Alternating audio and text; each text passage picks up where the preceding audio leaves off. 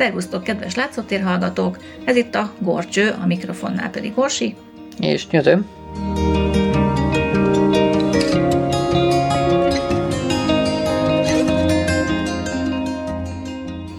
Állítom az élességet. Jó, jó, ez fontos, hogy élesen lássunk, meg élesen halljatok, ugyanis most folytatjuk a zöldön megkezdett sétánkat. A múltkor ugye a Gellért hegynél hagytuk abba, és még maradunk is a Gellért hegyen, mert van egy pár olyan érdekes létesítmény a Gellért hegyen, illetve hát maga a növényzet, amiről még nem beszéltünk. Mindjárt ott van például egy olyan létesítmény, amit igazából nem nagyon láthattok, csak bizonyos időpontokban lehet oda bejutni, ez pedig a Gellért hegyi víztározó.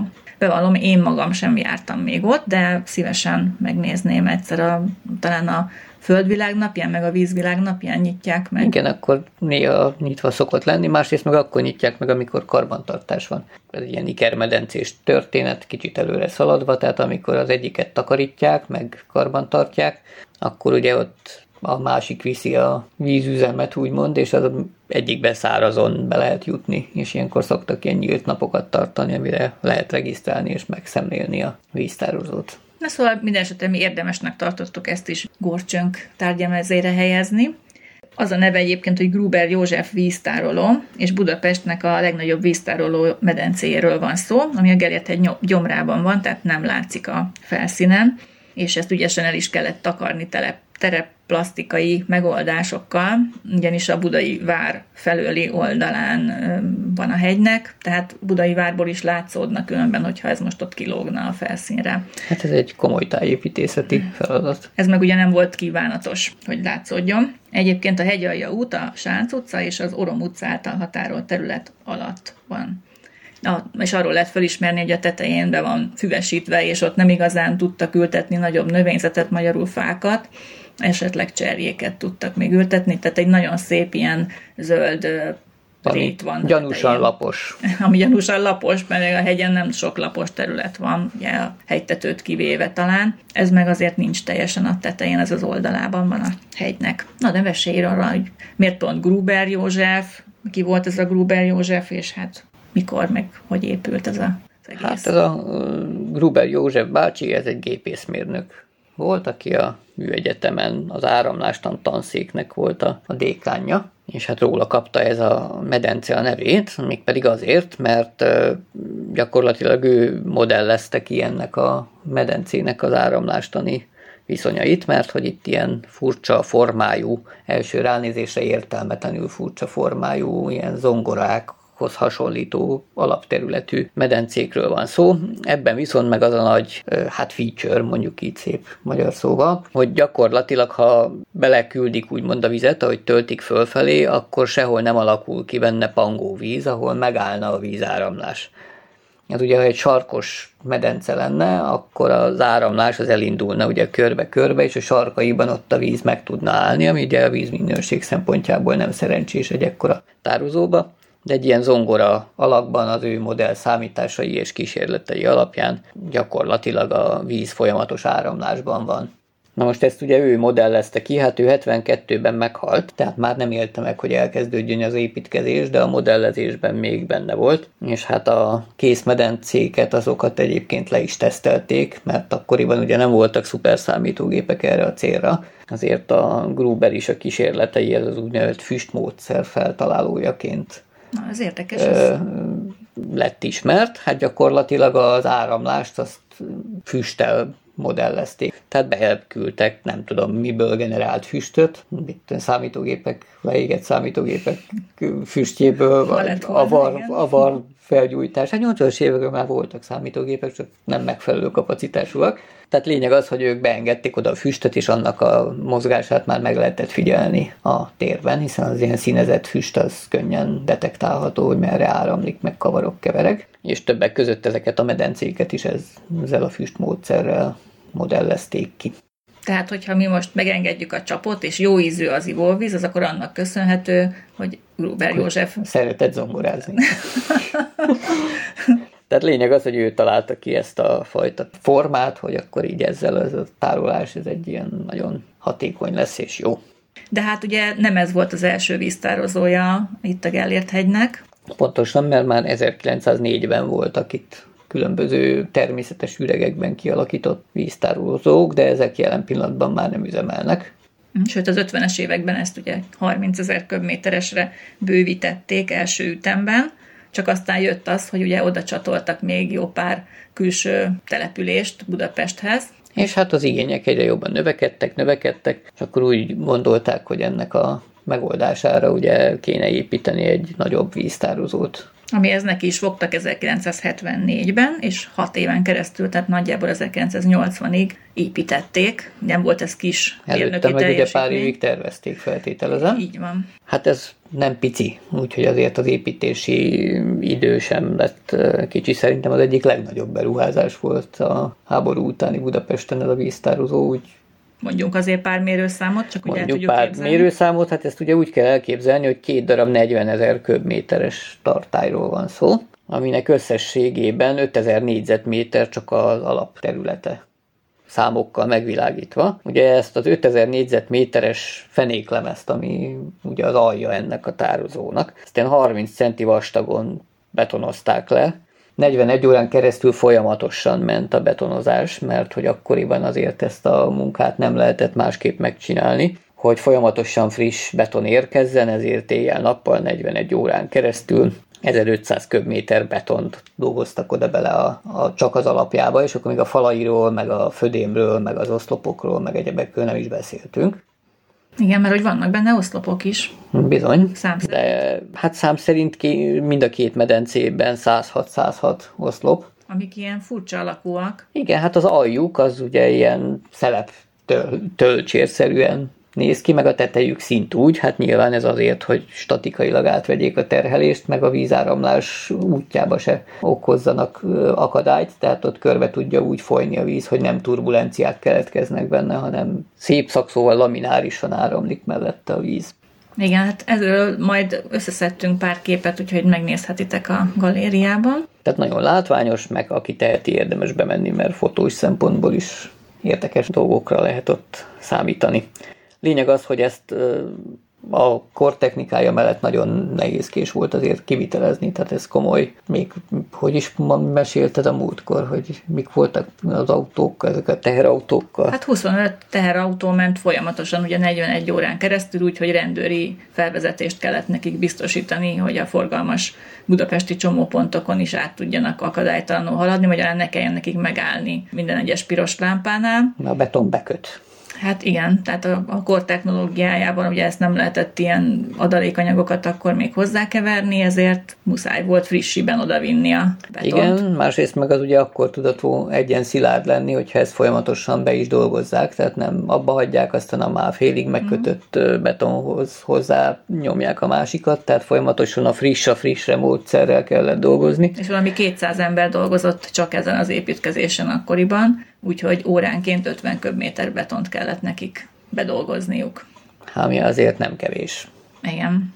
No, hát ezen kívül én még felírtam magamnak, hogy van ugye a fővárosban két hasonló funkciójú víztároló, de ezek kisebb kapacitásúak valamivel. Az egyik a kőbányai, az még régebbi is, ráadásul 1871-ben épült, azt is érdemes, mert azt is meg szokták néha mutatni. Hát meg érdemes a búvár felszerelésre szokták látogatni sokan.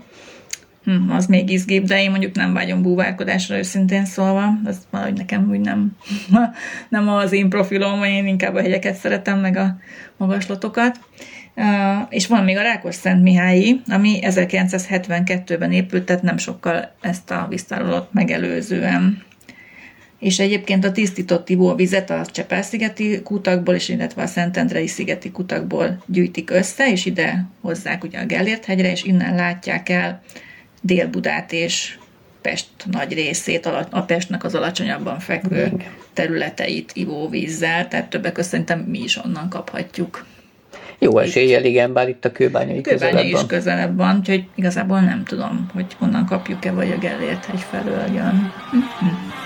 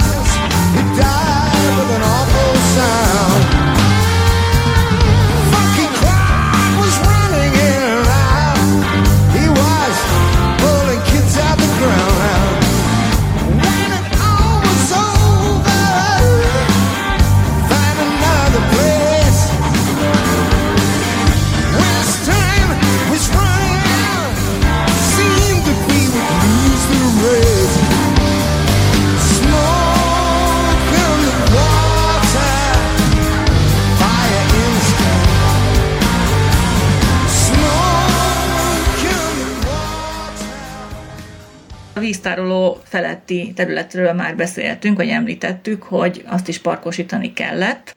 Ott létrehoztak ilyen nagy füves rétet, egy kilátóponttal, amit úgy is neveznek, hogy kilátókő, és ott elhelyeztek egy művészeti alkotást, egy szobor, szobrászati alkotást, ugye, amit Lesenyei Márta, rajta is van a neve egyébként a szobron, egy bronz dombormű, amiből kiemelkedik ugye Pest király kisasszony és Buda királyfi, ugye a, a Duna ketté választja őket, és ők a Duna fölött ugye megfogják egymás kezét. Gyakorlatilag egy ilyen kézfogó látható, hogy egyesül a két városrész. A pógári meg a királyi. Akár igen. Na, hát az ő alakjuk, és akkor alatta ugye így domborműszerűen a városnak az épületei, amik egy kicsit így el vannak nagyolva természetesen, tehát nem minden vehető ki, de azért mondjuk a Szent István Bazilika az egy elég hát jó ugye ezek a kis plastikák ugye be vannak döntve olyan szögbe, hogyha az ember fölülről rájuk néz, akkor mintha szemből látná a homlokzatát az épületnek. Nagyon érdekes. Tehát így föl lehet ismerni, meg mégis olyan térből kiálló kis soktornyos városka. Tehát itt a parkosítás a 80-as évek elején folyt, tehát ezt a szobrot egy burkolt felületre, egy kilátó felületre állították fel 82-ben, és akkor nem messze tőle található ezen a nagy füves részen a filozófusok kertje nevű terület. Azért filozófusok kertje, mert itt pedig Wagner Nándor alkotása található, ami nyolc ilyen filozófust vagy gondolkodót ábrázol. Hát nagyon érdekes, mert szerintem olyan nem, nem az a hagyományos ö, emberábrázolás, vagy úgy mondjam. Nem, hát ezek elvileg vallási tanítók. Igen. Tehát a világ nagy vallásainak és nagy de gondolkodóinak a, a megtestesítői. Arra gondolok, hogy, hogy például Ábrahámot is egy ilyen leborulós pozícióban ábrázolja, hogy igazából nem vehető ki az arca, mert nem is tudjuk igazából, hogy nézett ki egyébként, csak azt, hogy valami idős ember volt, amikor ugye ő mikor megöregedett, akkor idős ember hát, volt. Amikor a, a Bibliában ugye szó van róla, akkor ő egy idős ember volt, akinek ugye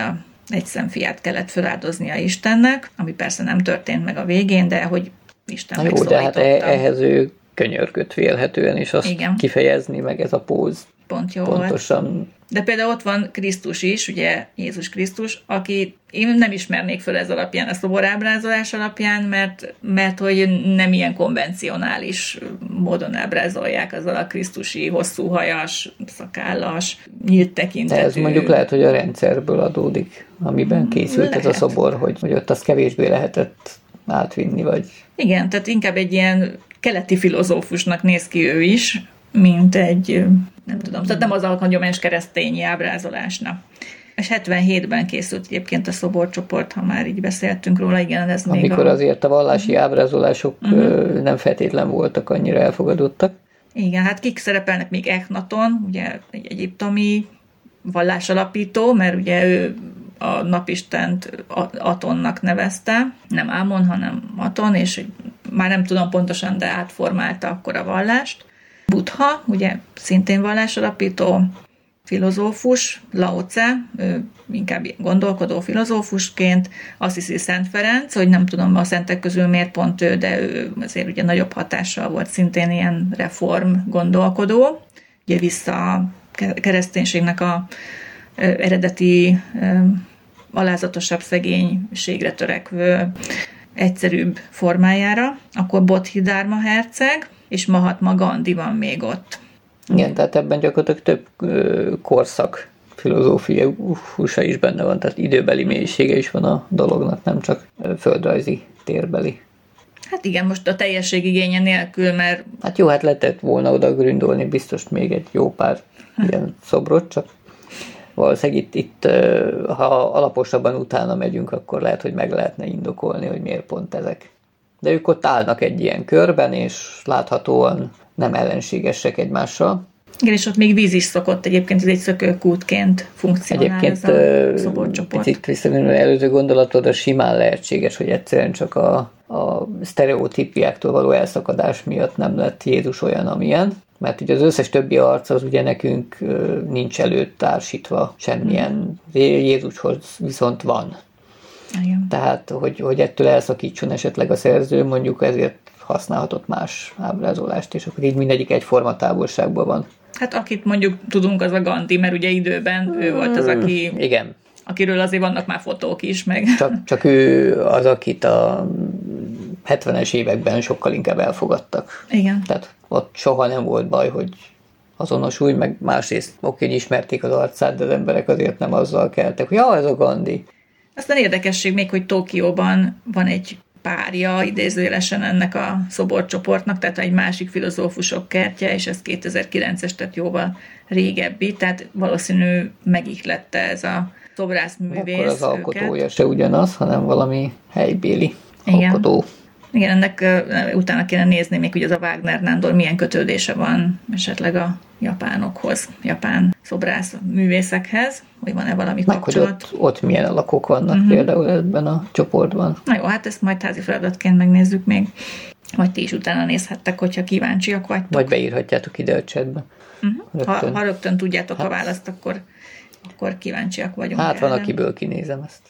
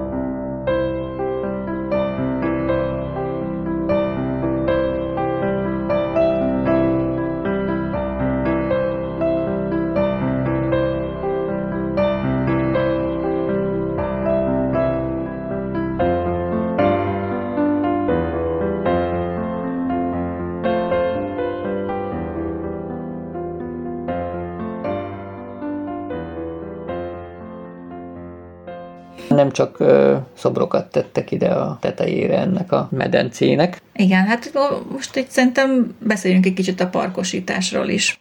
A Gellért egy 42 hektár nagyságú és természetvédelmi terület, tehát a 42 hektár ez mind természetvédelmi terület, amely a Duna-Ipoly Nemzeti Park területéhez tartozik. A zöld és a zöld háromszög túra útvonalak vezetnek rajta keresztül, ugye mi a zöldet jártuk be, a zöldnek egy szakaszát, és a hegy 235 méter magasságú domb, tehát nem is igazán hegy, de azért tekintjük mégis hegynek, és azért nevezzük így, mert a sziklás keleti oldalának a Duna szintjétől mért magassága ilyen 130 méter magasan emelkedik ki. Tehát ez tulajdonképpen hát, egy meredek, sasbércnek is nevezhető.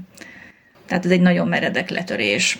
És itt a Szabadsághíd budai hídfőjénél a legmélyebb a Duna egyébként Budapest területén belül és az első átkelőt is ugye beszéltük, hogy itt volt egy rév, mert itt volt a legkeskenyebb a, a Duna, Buda és Pest között. A Gellért egy lábánál meg ugye beszéltünk róla, gyógyhatású források, hévizek fakadnak, az Árpád, a Mátyás és a Rákóczi források. A Gellért egynek a naposabb lankáin az 1800-as évek végéig szőlőt termesztettek, és gyümölcsös kerteket műveltek.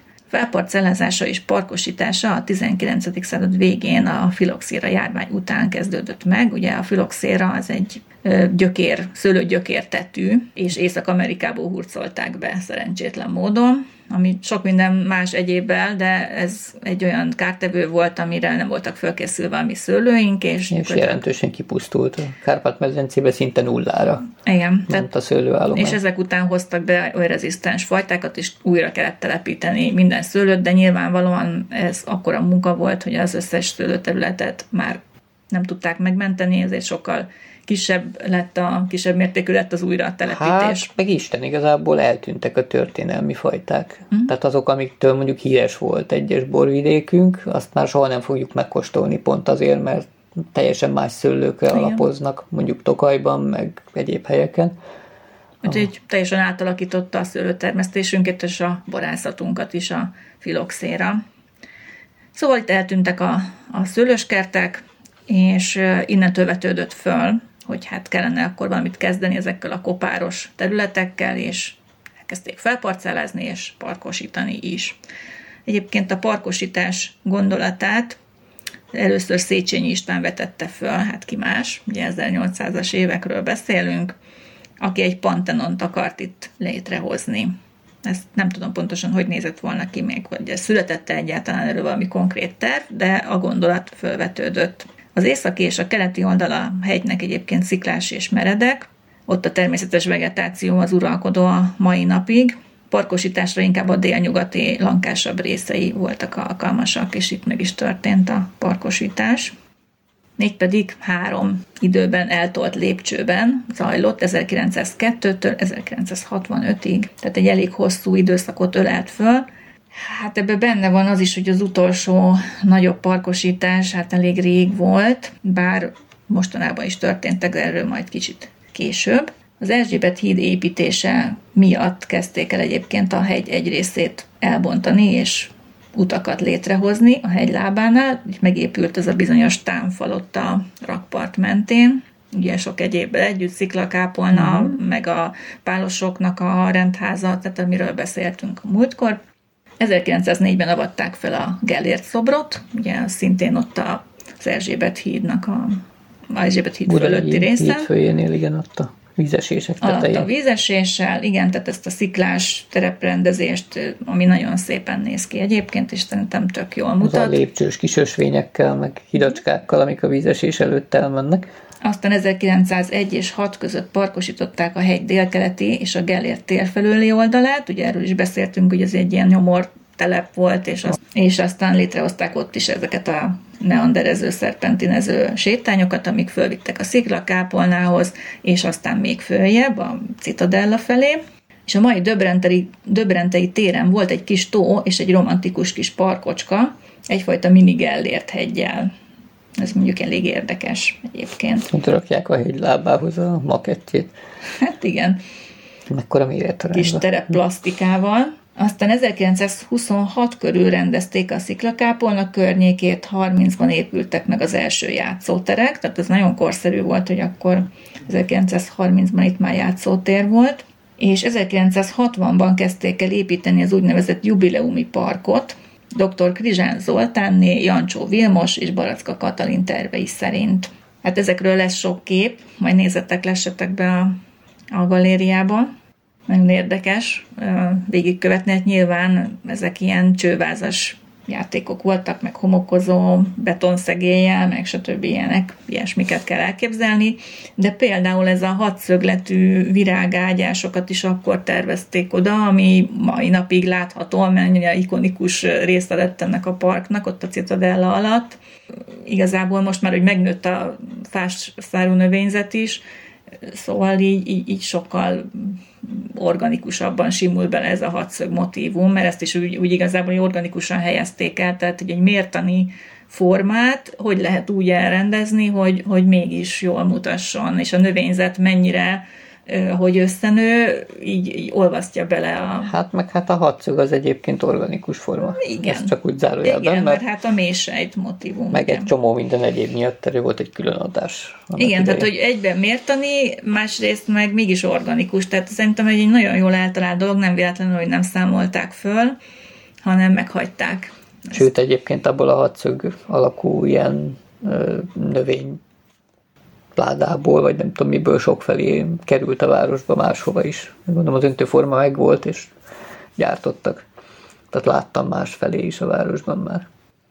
Aztán a 70-es években csúszdás és vizes játszótérrel gyarapodott, valamint szobrokkal, napozóréttel a park, és a 80-as években, ahogy említettük az előbb, a víztároló tetejére és oldalának a takarására felépült a Vadász György és Szél András tervé alapján egy ilyen rustikus, de egyszer mint geometrikus festett beton támfalrendszer. Ez egy úgynevezett földvár, tehát annak szánták, hogy úgy nézzen ki, mint egy földvár messziről, illetve egy ilyen szikla falakkal határolt. És ott van egyébként a bejárat is elrejtve, ahol ugye be lehet menni karban tartani a víztárolót. A parkosítást ezen a részen dr. Krizsán Zoltánné, Baracka Katalin és Szász Péter tervezte, tehát szinte ugyanazok egyébként a Buváti volt a, akkoriban a tervezővállalat, aki ezt a munkát megkapta 60-as, 70-es években, meg 80-as évek elején is. Tehát mondjuk ez a, ez a rész, ugye a víztároló környék, ez a 80-as évek elején épült ki, és parkosították be. Erről is találtok majd képeket, ez a vizes játszótér, ez, ez most már eléggé viccesnek tűnik, nem vicces, hanem inkább olyan szempontból, hogy hát nem EU-konform, hogy úgy fejezzem ki magam, mert ilyen betonozott placon állnak a csővázas játszószerek, miközben azoknak a csövét így perforálták, és akkor belevezették a vizet, és ott spriccelt kifele a víz. Tehát ez a vizes játszó, hogy a, a mászókák, ami ugye akkor korszerű gondolat volt, csak most így a, a fejünket fognánk, hogy úristen, Hát még csúszósát tesszük, hogy a róla lepotyogó gyerekek a betonon szét placsanjanak, tehát gyakorlatilag hújjon a férgese. Tehát hogy nem tudom, hogy ha én anyaként a gyerekemet vinném el ilyen helyre, hogy hagyj játszon. Mostani anyaként nem, akkori anyaként szerintem, á, milyen jó játék. Tehát egész más volt a hozzáállás minden irányból, tehát ez szerintem Hát mindegy, találtok róla képeket, hogy ott vígan hancúroznak a mondjuk nem pici óvodáskorú, de kicsit nagyobb nem. De azért, ha megnézed az újsághíreket, mégse volt tömeghalál ott azon a játszótéren. Tehát, hát, tehát akkor azért oké, okay, hogy nem EU-konform, meg nem gumilapos izé, meg ütközési zónák, meg mit tudom én, minek hívjátok ezeket így hivatalosan. Elsési. Elsési, bocsánat. Tér, igen hogy ilyenek nem voltak, de azért mégiscsak funkcionáltak. Na. Tehát a gyerek játszott, a, aztán ha felhúz, horzsolta a térdét, akkor volt nyilván kis hiszti, de akkor kapott esetleg még egyet, hogy miért hisztizik, és akkor utána elhallgatott. És a raktapasztgyártók jól meggazdagodtak. Tehát a, akkoriban hivatos szocialista KGST-beli leukoplaszgyár az... Hát neki is meg kell élni valamiből, na. Akkor ő támogatta, meg szponzorálta a játszótereket biztos. Na, meg hát gyakrabban kerültek a balesetire különböző... Nem, nem kerültek, mert akkoriban, ha az ember lehúzta a térdét, akkor jó esetben kapott még egy pofont, aztán nagyjából kimosták, és akkor Na jó, de kéz, behegesedett. Kéz- és lábtörés esetén mégiscsak oda kerültek. De a nagy többség az szerintem csak horzsolt. Jó, mert... Ügyes gyerekek voltak akkor. Igen, megügyesedtek, tehát ez tényleg ügyesítő játszószer volt, na, lássuk be. Ezek a játszóterek a túlérést segítették. Amire szükség is volt akkoriban, gondolom. Ettől van jó, most a génálom meg. Bizony. Na, alapozzunk. a górcső egy kicsit túl mélyre ment.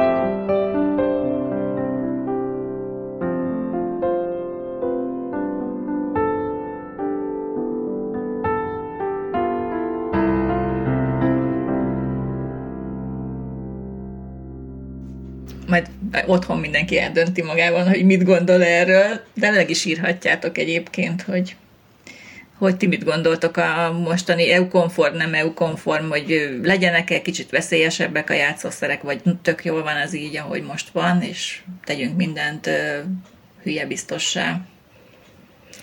Hát Pistike akkor is Pistike marad. Uh-huh. No, 1993-ban hozták létre a sziklakertet, ott van egy, volt egy kis tavacska is, a Gellért legenda domborművek közelében, ami amúgy is egy ilyen e, ivókútként funkcionált ez a dombormű. E, aztán 99-ben került sor a kicsik játszóterének és a csúszdás játszótérnek is a rekonstrukciójára. Tehát ugye a csúszdás játszótér az egy ikonikus játszótér ott a, a Gellért hegy oldalában, tehát ez több felújítást is megért már. Ez az, amelyik a Gellért szálló felüli oldalán Igen. van. A és ahhoz Egynek. mindegyik felújítás ragaszkodott, hogy ezek a kanyargós, hosszú csúszdák meglegyenek, mert ezt imádják a gyerekek azóta is, tehát hogy ott mindenki tudja, hogy a csúszdás játszótér, és akkor az a legmenőbb ott. Bár van egy kőkutyás játszótér is, ahol még a ugye ezt a 70-es évekbeli kőkutyákat mai napig megtartották, és ott van most az Irka Firka játszótér, ami 2017-ben, ha jól emlékszem, akkor újították föl, de a kőkutyák az egyik ismerősöd, vagy akárki tervezte igen, igen, a az Ilona, Ilona Malom műhelynek a műhelyéből került ki a, a terv is és a megvalósítás is, és hát nagyon jó pofa lett egyébként, de a kőkutyák maradtak, amik szerintem jó pofák, de én nem néztem őket kutyának. Hát olyan lámaszerű egy kicsit. Igen, olyan, igen, mint hogy valami alpaka vagy láma lenne, inkább ilyen fehér csak akkoriban senki nem tudta, hogy néz ki az alpaka meg a láma, ezért leginkább a kutyára asszociáltak. Igen. E, egyébként, ha már szobroknál tartunk, több szobor is gazdagítja a parkot, tehát bőven ellátták szobrászati alkotásokkal, mert a szobrászoknak is munkát kellett adni, és akkoriban erre áldoztak állami pénzekből is. Tehát van itt szélkakas, meg leányka csikóval, aztán kőamfórák is vannak a napozó réten, a Debreceni Vénusz nevű nő alak anya gyermekével, az olyan tipikus mm, szobrászati alkotás volt akkoriban, és az ülőnő nevezetű szobor, tehát meg még sok más egyéb kicsit absztraktabb formájú dolog is van, vannak domborművek is támfalba belerejtve, szóval így, így bőséggel beleépítettek és belealkottak ebbe a parkosításba szobrászati az nem baj. alkotásokat. Úgyhogy a növényzet és a, az épített elemek szerintem tök jó harmóniában terveződtek oda, meg létesítettődtek, mert hiszen szükség volt sok-sok lépcsőre és támfalra is. És, és hát ha már ott építik, akkor azt meg lehet így dobni egy-egy. Egyébként ez se volt kis teljesítmény ennek a teraszosítása és építészeti kialakítása. Hát rengeteg földet kellett megmozgatni, már ugye eleve, ha van két 40 ezer köbméteres tartályunk, amihez ugye ki kellett először ásni a, ezt a térfogatot, akkor azt utána valahova vissza is kellett tölteni. Igen, és akkor ezeket, a, amikor a víztározót építették, akkor például egy időszakosan hat éven keresztül tárolni kellett a, a földet valahol. Ezt a néhány tízezer köbméter földet, hát azért ez nem kis. Amit aztán vissza kellett vinni, és elrendezni a parkosítás számára. Szóval ez, ez megint csak egy elég nagy logisztikát igényelt. A hegytetőn pedig a mai napig is egynyári virágbemutatókat szoktak rendezni, ezek többek között ezekbe a hatszöges ágyásokba és egyéb kacskaringos formákba elrendezett évelőkből van kiültetés, és mostanában a főkertnek, ugye aki a parknak a fenntartója, gondozója, vannak itt kísérleti telepei, ahol évelőket és talajtakaró növényágyásokat hoztak létre arra, hogy különböző viszonyoknak tegyék őket ki, különböző klimatikus és egyéb fény viszonyoknak, meg hogy vízzel, hogy egyiket így locsolják, a másikat nem locsolják, és hogy melyik bírja jobban. Hát ilyen kutatási terep Kutatási terep, így van. Tehát ez egy nagyon jó kis terület ez. Meg hát eleve ugye a kőzet a Budai hegységben az a mészkő, és abban is kísérleteznek, hogy melyik hogy bírja ezt a talajviszonyokat. A legújabb parkról még nem beszéltünk, azt idén hozták létre, úgynevezett Nelson Mandela emlékpark, ez egész közel van a említett víztárolóhoz, ott a hegyalja uh-huh. út felől. Az oldalában. Igen, és me- akkor meredek tulajdonképpen része. ezek ilyen, ilyen látszóbeton gömbök, amikbe bele Akkor azért, azért volt nekem az annyira ismeretlen ott az a múltkor azok a gömbőt, és nem emlékeztem rá, hogy ez mikor került oda, meg hogy került mm. oda. Csak kigurult valahonnan, ezt ott akadt fönn. Hát úgy néz ki, mintha magától gurult volna oda. Tulajdonképpen ugye emléket akartak állítani Dél-Afrika első színesbőrű elnökének, és emiatt hozták létre, hogy közvetítsék Nelson Mandela életművének fő üzenetét, a megbékélést és a megbocsátást.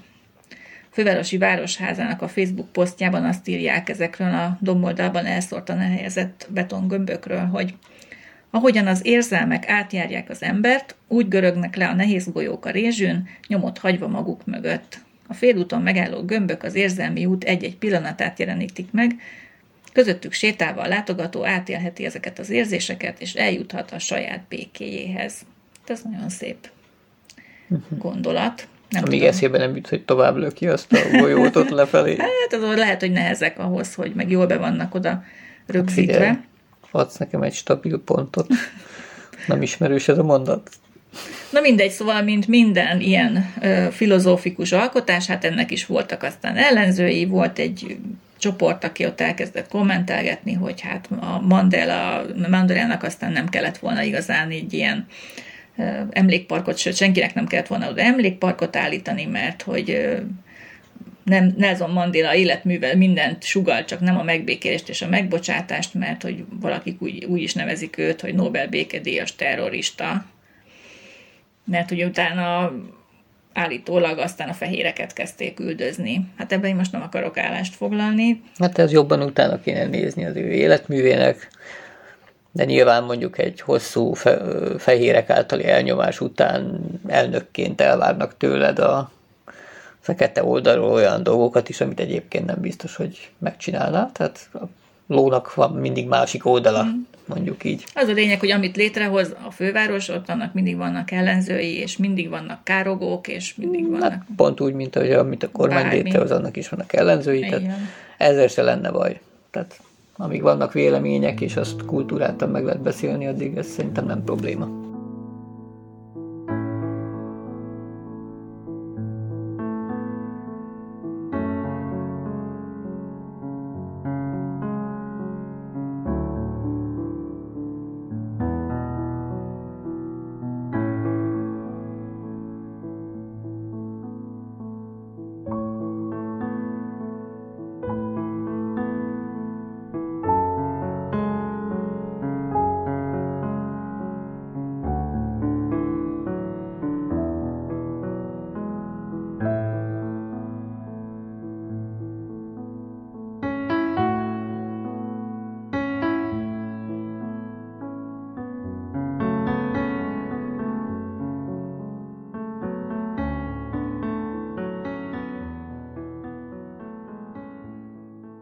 Jó, és akkor még egy téma van, amit szerintem érdemes megemlíteni, vagy egy ilyen érdekes kis sztorit hoztunk nektek igazából egy... A hegytetőn levő sztorit. Igen, mert hogy beszéltünk a múltkor a szabadságszoborról, illetve hogy ezt hogyan került oda, meg ki alkotta, ugye Kisfaludi Strobl Zsigmond. Nagy sörnyitójáról van szó. Igen, igen, hát ő volt a 20. század egyik legfontosabb magyar szobrászművésze tagadhatatlanul, és Azért őt választották egyébként ki, az akkori felszabadulásunk emlékére állított szabadságszobor alkotójának, mert a Szövetséges Ellenőrző Bizottságnak az elnöke Vorosirov Marsalt igazából lenyűgözte a, a Városligetnél a műjégpálya előtt álló Ijász szobor, aminek szintén ő volt a kisfaludi Strob Zsigmond az alkotója, és több, egyébként több szovjet katonát ábrázoló emlékművet is létrehozott már a szovjetek kérésére, és hát úgy gondolták, hogy ő a legalkalmasabb ennek a szoborcsoportnak is a megalkotására, hiszen valami nagyon monumentálisat képzeltek el. Ugye vita volt arról, hogy hol állítsák föl, aztán végén a Gellért hegynek a tetejét, mint Budapest fölötti egyik legmagasabb pontot jelölték ki, vagy hát az, ami szinte mindenhonnan látszódik. Igen. Tehát ez annyira kiáll ugye a Gellért hegy így a, a fővárosnak a területéből, és közvetlenül a Duna mellett van, tehát ott aztán végképp mindenki látni fogja. Tehát szerintem egy zseniálisan jó helyszínt találtak. Hogy mondanák, hogy a jó Isten is emlékműnek teremtette. Nem várnak, hanem emlékműnek. Na hát az a lényeg, hogy Kispaludi elkezdett ugye vázlatozni erről a szoborról, és hát ki is találta, hogy lesz egy fő alakja, egy nő alak, ami egy pálmaágat tart így ugye a fölemelt két kezében, hát amit ugye látunk, lesz egy, előtte egy géppisztolyos szovjet katona, gondolom az ilyen kötelező elem kellett, hogy legyen, egy felszabadulási emlékműnél, és akkor lesz még egy sárkányölő szobor, meg lesz egy fákjavivő figura. Ezeket most is lehet látni, a szovjetet ugye elvitték már. Kiürült a tár. De az a lényeg, hogy a fő alakhoz nem volt modell, tehát a férfi alakokhoz talált, a szovjet katonához egy tényleges szovjet katonát, már nem emlékszem, hogy a másik két mellék alakhoz, de oda is talált Talált modellt. Egy sárkányt is talált. hát a sárkány az ilyen elég nehéz dolog, de... Mégis tud repülni, ez benne csoda. Na mindegy. Igen, tehát a nő alakhoz nem volt meg a modell, és akkoriban ugye rengeteg színésznőt ajánlottak neki, szebbnél szebb színésznőket, meg nevesebbnél nevesebbeket, hogy hát ő róluk mintázza meg, hát az mégiscsak egész Budapest, egész Magyarországnak az emblematikus szobrához. De ő valamiért nem találta egyiket sem igazán alkalmasnak, míg nem, belebotlott szó szerint az utcán egy villamos megállóban ácsorgó fiatal nőbe, egy 20, akkor 28 éves ápoló nőbe, Gál Erzsébetbe, aki igazából csak azért jött föl Budapestre, a, valahonnan egy őrségi kis faluból, a barátnőjéhez, hogy egy társadalombiztosítási dolgot elintézzen, amit ugye csak itt a fővárosba tudott elintézni, vagy a ügyintézni jött Aha, fel. ez a szép őrségből idáig bumszlizni abba az időben. Hát igen. Na mindegy, ez most se könnyű. Tehát ez a háború után, tehát 45-ről beszélünk, mm. ott állt a villamos megállóban, és meglátta őt Kisfaludi, hát ez a sztori egyébként, de ebben sok igazság lehet, mert egyébként egy tök ismeretlen nő volt előtte, és oda ment hozzá, és megszólította, hogy ő megbízták egy ilyen szobor készítésével, lenne a fő alaknak a modellját. A lány persze köpni, nyelni nem tudott, azt mondta, hogy hadd gondolkodjon rajta, és állítólag két nap múlva beállított aztán a szobrász műtermébe, aki ugye adott neki egy névjegykártyát, hogy a, hát a barátnője rábeszélte, hogy figyelj már Bözsi, hát ez olyan lehetőség, amit ugye nem szaladhatsz el, meg hát lehet, hogy egy kis pénzzel is fog járni ez még, meg, meg egy elismertséggel, meg egy megbecsüléssel is, hát azért ez ilyen dolog. Nem mindenkiből lesz hát, hogy, hogy, hogy ilyen, ilyen szerencsét nem szalad, szalaszthatsz már el, és akkor állt is modellt a szobrásznak, aki ilyen 60-as évei elején volt akkor a kisfaludi, és hát azt kellett csinálnia, ugye, hogy elég fárasztó volt, mert órákon át föl tartani kellett egy bronzpálmát, nem egy igazi pálmáról szedtek állítólag, neki egy gondolom egy ilyen szobanövényről van, amit egy ilyen pálmaágat, és hát ugye fúj, fújatták, szembe egy ilyen gyors ruhába volt beöltöztetve, és uh, szembe fújt egy nagy teljesítményű ventilátor neki. Tehát Még meg szerint... is fázott szegényként.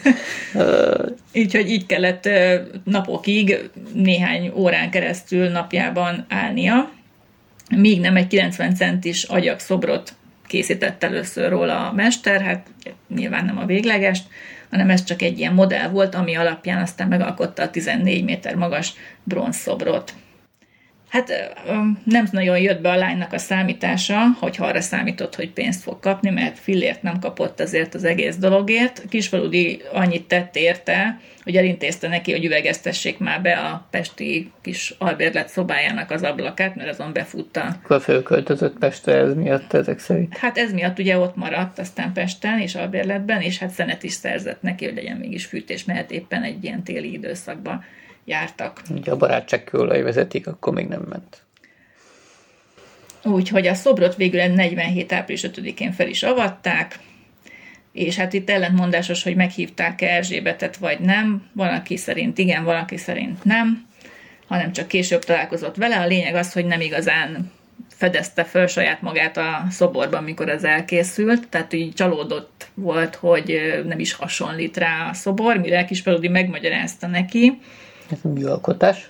Hogy egyrészt ez egy műalkotás, másrészt egy 10 méteres szobornál ne várja el senki, hogy hasonlítson, hogy élethű legyen a szobor. Tehát ugye ekkora méretben nem csinálunk élethű szobrot, bőzsikém. Hát egyébként jó viszonyban maradt a szobrász és modellje. Az 50-es években Erzsébet Szentgotthádra került, és férhez ment, és Kisfaludi a megszületett kislányának a keresztapja lett, tehát ő tartotta a keresztvíz alá. Hát a rossz nyelvek szerint nem csak a keresztapja volt, hanem... Kereszt nélkül is. Igen, kereszt nélküli apja is volt a kislánynak. Hát ezt az a helyzet, hogy a, a lány, a Éva nevű kislány később festőművész meg textiltervező lett, tehát művészi vénával rendelkezett, ami akár igazolhatná is ezt a plegykát, Hát, vagy csak sokat foglalkozott vele a keresztapa, és így szemléletmódot, látásmódot, mm, egyebet tanult tőle. Tehát... Az a lényeg, hogy ez az Éva nevű ö, művésznő mennyire örökletes nem akart, nem kívánta sem megerősíteni, sem megcáfolni ezeket a dolgokat, nem készítetett DNS vizsgálatot, vagy most vagy apassági vizsgálatot utólag, hogy valóban kisfaludi lehet-e az apja, és már ezt sosem fogjuk igazából megtudni, de nem is annyira lényeges, csak ilyen érdekes kis sztori ez az egész. Hát még annyit Erzsébetről, hogy 56-ban el, elvált, és elég nehéz időket élt át, ugyanis 56-ban le akarták dönteni magát a szabadságszobrot is, aztán végül lebeszélték magukat róla, mert hát egy annyira emblematikus szoborrá vált időközben. Hát meg túl magasan volt. Igen, meg túl le, nehézkes lett volna ledönteni. Azt le, ledönteni, az egy életveszély kategória, az ott szétzúz hát, mindent. A, a Stalin szobrot azért sikerült eltávolítani. Hát de az ugye egy nyílt téren állt, és nem Igen, egy hegy tetején, nem egy azért ez nem mindegy. Igen, tehát amilyen nehéz volt az oda fölállítani, gondolom lebontani is macerás lett Csak volna. jobban utálták a Stálint, mint a szabadságot. Igen, Tehát igen, ha most tisztán allegorikusan nézzük, akkor egy szabadság szobor, az mondjuk érték az mm. összes szabadság szerető embernek egy Stálin szobor, hát az... Na mindegy, állítólag őt az utcán fölismerve megdobálták a forradalom hevében. Ott Akkor mégiscsak hasonlított a szoborra ezek szerint. Hát szerintem ő úton útfélen hangoztatta akkoriban, hogy ő a szabadságszobornak az ihletője, meg a modellje. Tehát nem volt azért titok éppenséggel, mert újságcikkben azért két helyen megjelent, amikor mm. felavatták a szobrot. Aztán Kisvaludi továbbra is segítette őt, mert 58-ban ugye elváltként és egyedül álló anyaként hát munkát keresett, és a Soproni Állami Szanatóriumba beprotezsálta őt, ahol röntgenasszisztens lett. A hölgy, és innen ment aztán nyugdíjba. Eleinte még rendszeresen felvitték kocsival őt Sopronból Budapestre, mert a Kádár kornak a kezdet éveiben szükség volt ilyen személyekre, akik erősítették a rendszer propagandát. Így találkozhatott például Tereskovával, az emlékműnek a géppisztolyos alakjának a modelljével. Tereskov alatt ugye nem a rock együttest értjük. hanem az első női űrhajóst. űrhajóst igen, és Osztapenko századosnak az özvegyével is találkozhatott. Tehát ez akkoriban óriási megtiszteltetésnek számított, főleg Erzsébetnek, a elég rendszerhű volt, tegyük hozzá. A Szovjetunióban egyébként majd, hogy nem hősként tisztelték, nem úgy, mint itthon, ami nekem meglepő volt ezt olvasni. Egyébként úgy tananyaggá vált az iskolában, iskolások leveleztek vele, és számos szovjet diákklubnak, meg egy grúz iskolának is a névadója Kedves lett. magyar szabadságszobor! Igen. Nagy szeretettel köszöntenek Szovjetunió szerető iskolásai. Igen.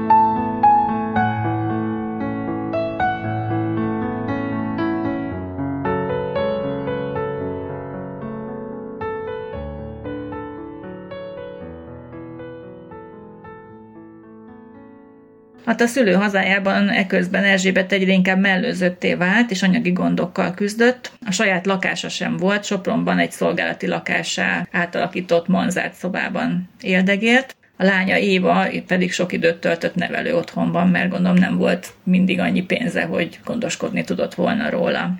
Tehát ez ilyen szomorú történet. 84-ben nyugdíjba ment, és akkor ugye ki is akarták rakni ebből a szolgálati lakásból a minisztériumoknak levelezgettek ő is, meg a lánya is, és akkor így tarthatta meg a lakását nagy nehézségek árán, és hát egy közben próbált úgy élni, hogy az egy jelképhez illik, hiszen ő mindig tartotta magát ahhoz, hogy ő a szabadságszobornak a modellje, és ezért ő egy jelkép, és úgy érezte, hogy kötelessége másoknak példát mutatni, mert hogy őt kiválasztotta a sors erre a szerepre. Nem tudom, nekem ez egy picit furcsa, mondjuk így. Hát igen, ő nagyon hitt ezekbe a magasztos eszmékbe. Egyébként pont ezért választotta szerintem Kisfaludi őt, mert egy ilyen hát úgy magasztosság... villamos megállóban, igen, mint egy... így egy szabadságszobor. Nem, tehát hogy egy olyan, állítólag volt egy olyan tűz a tekintetében, egy ilyen lángoló hit, az mm-hmm. egész rendszerhez való, nem tudom, hozzáállása olyan mm-hmm. volt, hogy ő büszkén ö, vallotta magát, nem tudom, példaképnek, vagy egy ilyen rendszernek a nagy híve volt. Még idős korában mm. is, és emiatt keseredett meg pont, ugye a rendszer őt cserben hagyta, a hatalom cserben hagyta, hogy az elvtársak már nem látogatják hát, őt. Nem volt egyedül vele, neki cserben hagytak, de mindegy. Sőt, az is kicsúszott a száján egy 84, 84-ben készült interjú során, hogy legszívesebben le is döntené a híres szobrot, vagy megdobálná záptojással, mert úgy érzi, hogy, hogy magányosan kénytelen egy lyukban élni, miközben ugye egy, egy új világnak a jelképe lenne, és hát hogy a, a New Yorki Szabadságszobor modellje is kapott életjáradékot, sőt annak a utóda is élvezték ezt az életjáradékot, ő meg ugye, meg a lánya nem kapott semmit. Hát ez a csúf kapitalizmus. De egyébként szerintem a Nemzetközi Szabadságszobor Modellek Szövetségében azért csak kapott valami kis Nemzetközi Szabadságszobrok Szövetsége? Nem, Nemzetközi Szabadságszobor Modellek Szövetsége. Modellek Szövetsége. Hát, ha lett volna ilyen, akkor írhatott volna nekik Volt. leveleket, meg kérvényeket. Na mindegy, 89-ben súlyosan megbetegedett, ugye sugárártalmat kapott a sok röngenezés miatt, ami akkoriban nem volt ugye Igen. annyira védve a maga a röntgenasszisztens sem, és hát jogcím nélküli lakáshasználóként élt a Soproni szanatóriumban, míg nem az igazgató ezt megelégelte, és két lehetőség elé állította, vagy a lányához költözik, egy szociál, vagy egy szociális otthonba, mert hogy a lányához azért, hogy a gyerek kötelessége gondoskodnia az idős igen, hát ezt anyjáról. tudjuk, ez most szintén így van. Végül ezt már nem kellett eldöntenie, mert néhány hónappal később sajnos elhunyt, mielőtt ezt döntésre került volna a sor. A lánya próbált kilincselni még a Soproni tanácsházán, hogy az édesanyja kapjon egy városi temetést, meg díszsírhelyet, stb. stb. De hát egy, ez... egy pici szabadságszoborral a Ezt megtagadták tőlem, mondván, hogy Erzsébet nem tett semmit a városért, most miért kapna városi temetést, még egy búcsú beszédet sem voltak hajlandók elmondani. Mondjuk, meg megmondani, ez például akár egy legál indoknak is lehet. Na szóval ő teljesen egy olyan, hogy mondjam, kicsit hóbortos öregnéninek tartották, gondolom, aki pup volt a hátukon ezzel a... Hát most azért képzeld el, mert most valahogy bennem ilyen nagyon erős sztereotípiák vannak, ahogy a Vitta sarki kocsmába az a sztorizgat, hogy ő a szabadság szobor, és akkor mindenki fizet neki egy kört, hogy persze néni, persze. Na lényeg az, hogy az Éva lánya finanszírozta a temetést, és végül egy márvány, egy fekete márvány sírkövet állítatott a, a sírjára, amire rávésette a szabadságszobornak a sziluettjét. Felirat szerint itt nyugszik a szabadságszobor modellje, Turánszki Tihamérné Gál Erzsébet, tehát ezt meg lehet a Soproni temetőben most is találni, ezt a szép sírkövet. És Éva ugye mai él, még most is élő lánya, a mai napig a Szabadság szobor lányaként mutatkozik be. Hát ez most félig tréfás, vagy mennyire komoly, azt hát nem vagy tudom. örökletes a... vagy az elmebaj örökletes, azt mondtad? Na, én most ezt nem akartam ilyen sarkosan fogalmazni. Na, szóval... Kicsit finomabbra faragd a szavaidat, drágám. Jó, nem, bántó, nem bántva, mert... Tehát nem... Szóval az a lényeg, hogy ő most is tartja ezt a hagyományt, amit az édesanyja ráörökített, és abszolút művészként szerintem érthető, amit, amit ő gondol erről, meg most ilyen kicsit empatikusabban gondolva, Persze. belegondolva, valahol igaza is van valamilyen módon, és ő az édesanyja emlékét akarja igazából Persze, ezt teljesen megértem, ezt teljesen megértem. De azt is megértem egyébként, hogyha valaki egy ilyen jeles alkotásnak az ihletője, akkor egy picit többet vár el a társadalomtól. Csak valahol mégis olyan túltolt az egész.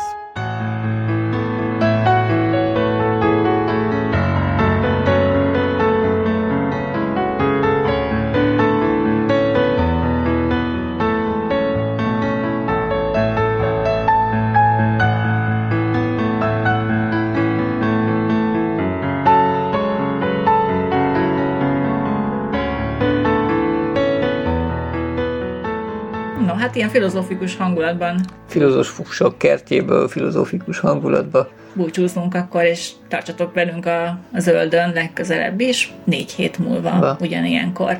Sziasztok! Sziasztok!